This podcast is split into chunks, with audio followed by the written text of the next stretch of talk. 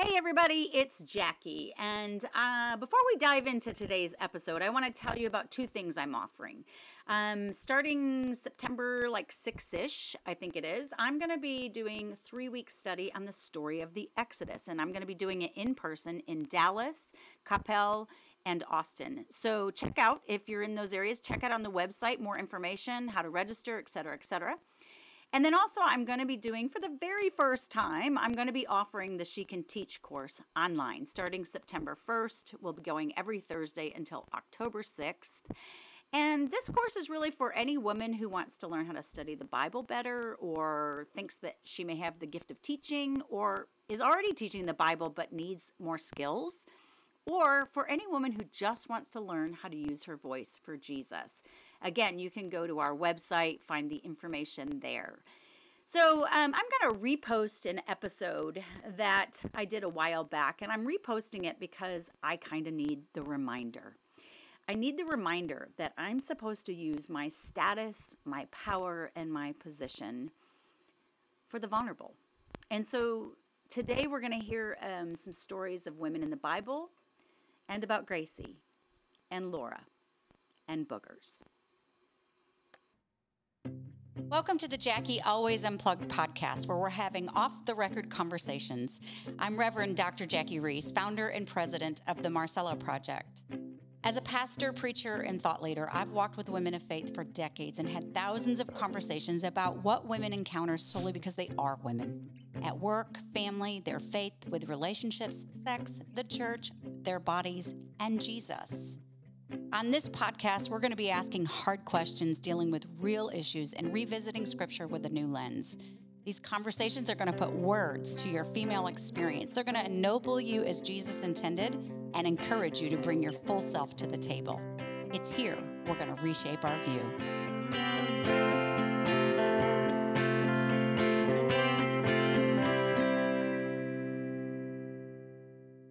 Welcome back, Gracie. She lived down the road. She came from a really poor family, always wore the same clothes to school day after day. Her pants never came past her ankles. You know, they were high waters. She was one of the stops on our bus. And when she got on the bus, there was always something about her I liked, but I didn't want her to sit next to me. I'm ashamed to say that. But I was in the cool kid crowd, and I didn't really want to be associated with Gracie. You know, I was one of those kids that had status, and she didn't. Andy Crouch, in his book Playing God Redeeming the Gift of Power, which is really one of my all time fave books, defines status as such Status, at its root, is where you stand. It's about your place in the line. It's about the human drive to be ranked above another, to be counted more worthy than another. It is the subtle calculations we often make when we enter a room, sizing up who's the most popular, who's the most pretty, who's the most powerful. Status is about counting, numbering, ranking, and ultimately about excluding. Yeah, I had status. Gracie didn't. And I wish that I could say that how I treated her back then is, is you know, the, was because I was so young and I didn't know any better. And I, I don't do that anymore today. But that's not totally true because there's also Laura. Laura is a transgendered woman who came to one of my Bible studies. And it was my first time that I'd ever actually engaged or knew of a person who was transitioning.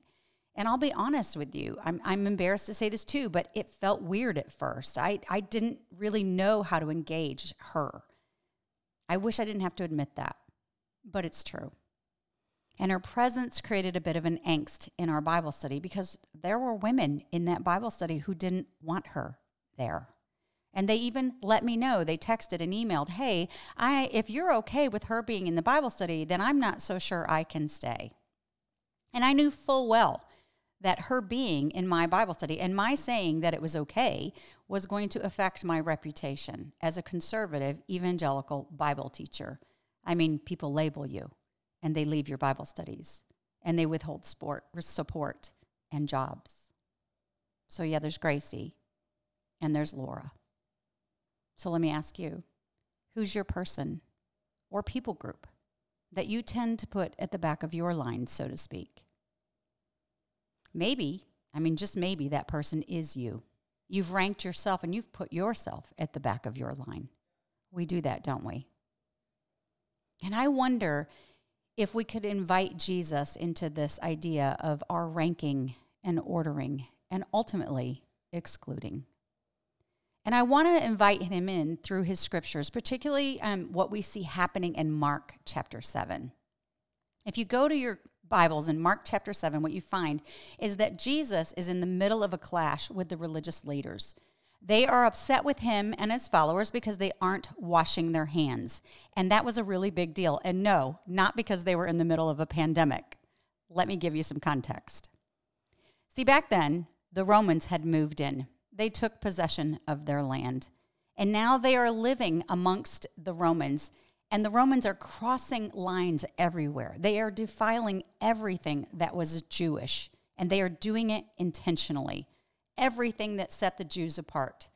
They occupied their land, they entered their temple. Yeah, that was a big slap in the face. They even forced some Jews to eat pork. Jews didn't eat pork. It was just one of the ways that they distinguished themselves from other people who was Jewish and who wasn't, identity markers. And the Romans were defiling those identi- identity markers all over the place. And so, slow but surely, they couldn't really tell anymore what distinguished themselves from the Romans, right? It started to blend, it started to get blurred. And so the religious leaders created fences. Think about a fence you put around your yard, that'll help you. Fences. A bunch of lists of rules surrounding the scriptures, things that you can do and can't do. All for the purpose, by the way, to establish new identity markers, to keep the Jewish faith, the, the people separate, distinct, and pure while being occupied by the Romans. A way to know who's in and who's out, kind of thing. And so Jesus isn't washing, and nor are his followers. And what's up with that? Well, Jesus gathers the crowd together and says, All of you listen and try to understand it's not what goes into your body that defiles you. You are defiled by what comes out of your heart. He says this in Mark chapter 7, verse 14. And the disciples, who, by the way, they are hanging out with God in the flesh. It says they don't get it. They're like, what are you talking about in this whole thing, this whole clash about what's clean and what's, we don't get it. Can you just see them? They're frowning. They got a furrow on their head and their, their heads tilted like, Jesus, what are you talking about? I mean, how many times have we done this to Jesus? What are you talking about, Jesus? You see, their whole lives they had learned about what was clean and unclean. It was so natural to them, like, like breathing air. And now Jesus says, nope, none of that matters. It's what's on the inside. And they just can't get past it. It's like if I said to you, recently scientists have discovered that eating your boogers is healthy for you. Yes, you heard that right. It's actually true. Scientists have discovered that eating your boogers is healthy for you. It turns out it strengthens your body's immune system. But when I say that to you, there's this instinctual, like, oh, gross me out, Jackie. Why? Because your mother told you, don't do it, right? She scolded you. It was ingrained in you from the very beginning of your movement on earth. Bad, gross, don't do it. So much so that even if you know a bunch of scientists are now saying, hey, you can do it, you're like, yeah, not gonna. Well, that's exactly where the disciples were as Jesus is talking about what's clean and what's not clean, and they're going, What? And Jesus really needs them to get this simple lesson because there's a bigger one about to happen. And if they can't get the clean, unclean thing, well, then they're going to miss what he's about to reveal about who God is and why he has come. So this clash happens, and then they head out of town, about 20 miles into Gentile territory. And they're tired and they sit down for a meal and they're lounging and they're talking. And then we read about this woman who comes along. And not just any particular kind of woman. We'll get there. But for now, let me say this to those disciples who are Jewish, in their culture, women gained worth or status based on their ability to marry and give birth, not just to any gendered. They can't. It's not just about giving birth to girls. They have. They get status by giving birth to boys. The more boys they have, the higher the status. So, three things that give them status marriage, giving birth to sons, and bringing honor to their husband's name. That is what gives a woman worth. That's what her status is based on. And in Israel, a Jewish mama had mad respect, don't get me wrong, and she even had some power. But that power was always underneath the power of her husband, father, or brother. She may have been valued, but she was behind the man in the line. And that's exactly how these Jewish disciples sitting with Jesus view women. This is how they view Jewish women. They, like their fathers, have prayed daily Blessed are you, O King of the universe, for not making me a Gentile, slave, or woman. Yeah, they prayed that daily. And so you need to keep that in mind that this is how they would have seen Jewish women and where Jewish women would stand in the line. Now consider her. She's a woman, but she's not a Jewish woman. She's a Gentile woman. In fact, the text tells us she's from Canaanite descent. I mean, you just don't get any lower. Different race, ethnicity, foreign accent, different gods. Did I mention she's a woman? Forget about being in the back of the line. In these guys' mind, she's not even in the line. And that's the point. Verse 24 through 25, we read that she approaches Jesus in the home where they're staying. It says, Right away, a woman who had heard about him came and fell at his feet.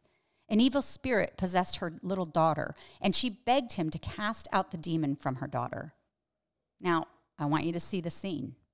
Right about now, what are the guys doing at the table? They're kind of freaking out. Think about their body language. Their eyes are rolling, heads are tilting. What does she think? How does she get in here? Yep, for sure. They are ranking, ordering, numbering, and definitely excluding. And then Jesus does this thing that's always been a bit disconcerting to me. He, in, in verse 27, he calls her a dog. Now, that's not a very nice thing to say to anyone. He said, Let the children be fed first, for it is not right to take the children's bread and throw it to the dogs. I mean, is Jesus ranking and ordering and excluding here? It kind of sounds like that, doesn't it? Except that doesn't line up with the Jesus I know. He calls her a dog.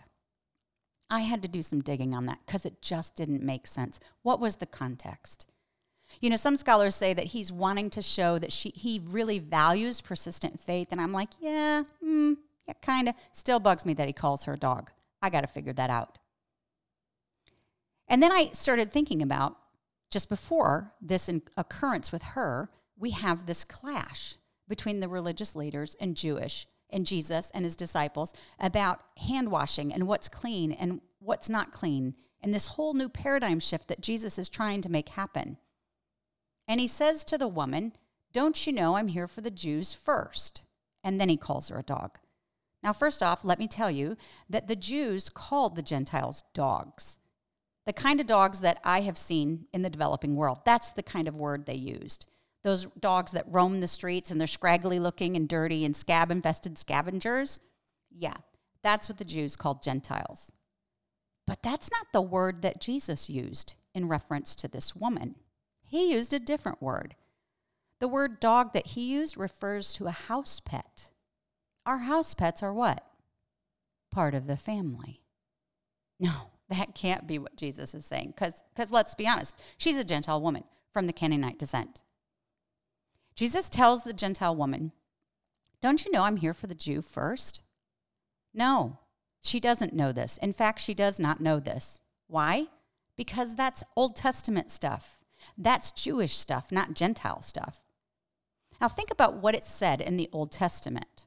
In the Old Testament, God talked about sending his son to both the Jews and the Gentiles. In Genesis 17, he told Abraham, I will make you a father of many nations. And in Psalm 87, he, he lists the many nations. Even Gentile nations will come to faith. And Isaiah reminded the Jews in Isaiah 49 that the Messiah was coming for Jews and Gentiles. So, back in chapter 3 of Mark, Jesus chose the disciples, the ones that he would give the job to carry forth his work on earth after he departed. But he knew that these Jewish people would never consider him to be for her. She's, she's subhuman, just like we used to view black people. Slave owners viewed black people, right? This is how Jewish people would view her. And it was so ingrained, it was so strong, it would supersede anything that they could have even noticed in the sacred text. And I wonder if that's true with us too. If we miss what Jesus thinks of those who we, well, have put way back there. And man, this has got to speak to us not only as individuals in America today, but as a country as a whole. Yeah, those people we put in the back of the line. And Jesus asked her, Don't you know? No, she didn't know because that was in the Old Testament. And she doesn't know the Old Testament because she's a Gentile. But who in the room did know the Old Testament?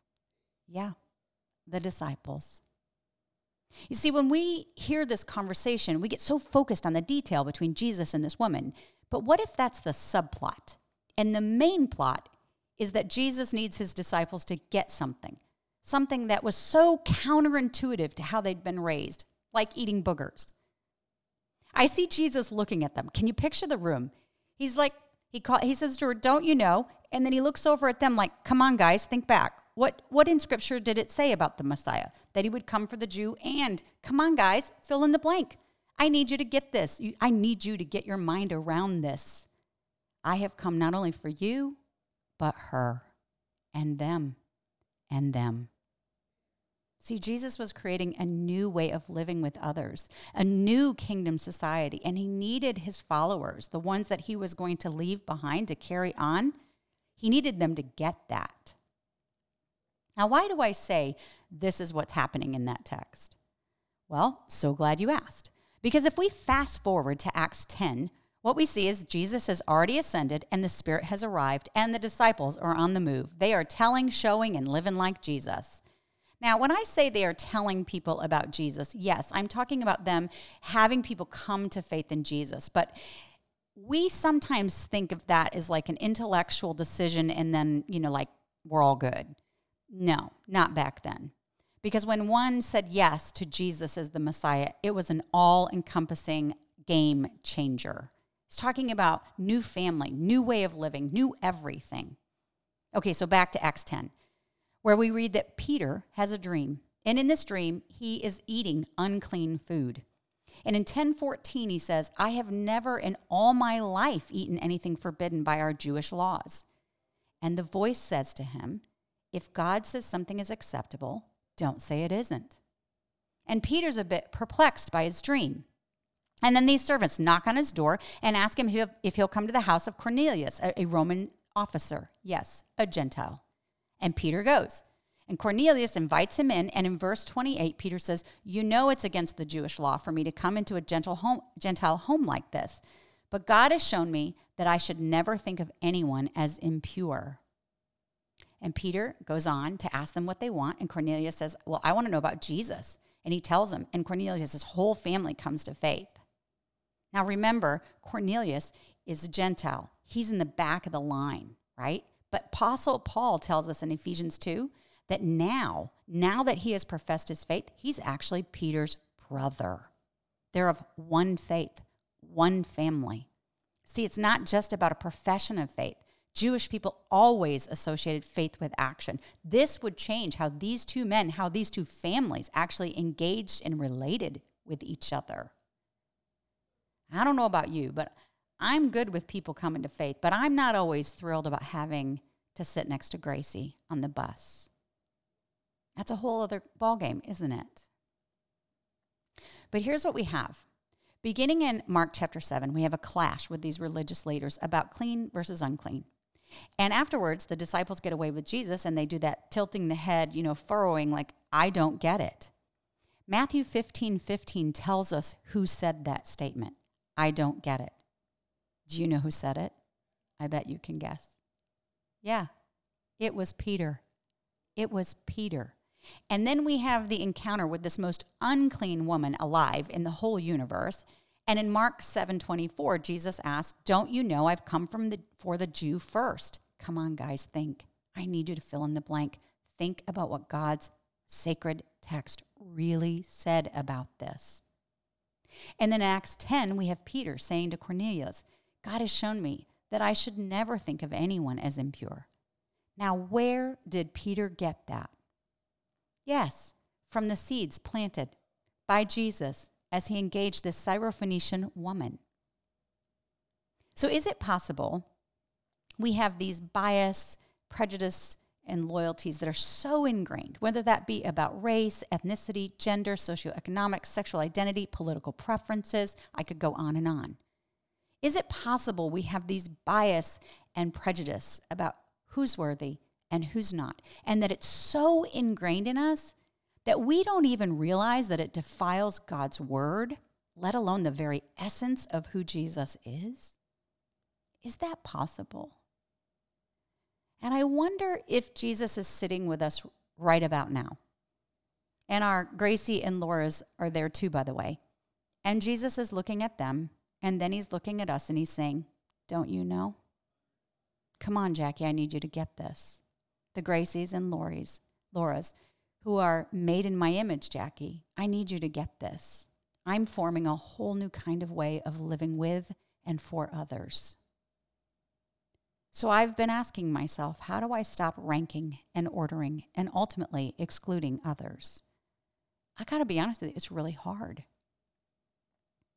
And I also have to ask, how am I using my status, my power, my position to the help those who've been put at the end of the line? You know, Andy Crouch says that power is rooted in creation and was used for flourishing of all individuals and the cosmos. Let me say that again. Power is rooted in creation and was used for the flourishing of all individuals and the cosmos. If that's true, power is rooted in creation and meant for flourishing. That means that the test for how I use my power and my position and my status would be the flourishing of others. God uses his power to help others flourish. So, how am I doing? And I need to ask, how are you? How are you doing with the Gracies and Lauras in your life? Hey, if you've enjoyed this conversation, then hop on over to themarcellaproject.com and sign up for our email or check out some of our other resources. You can also find me on the Marcella Project Facebook page or on every other platform of social media as Jackie Roese, R O E S E. Have a great day.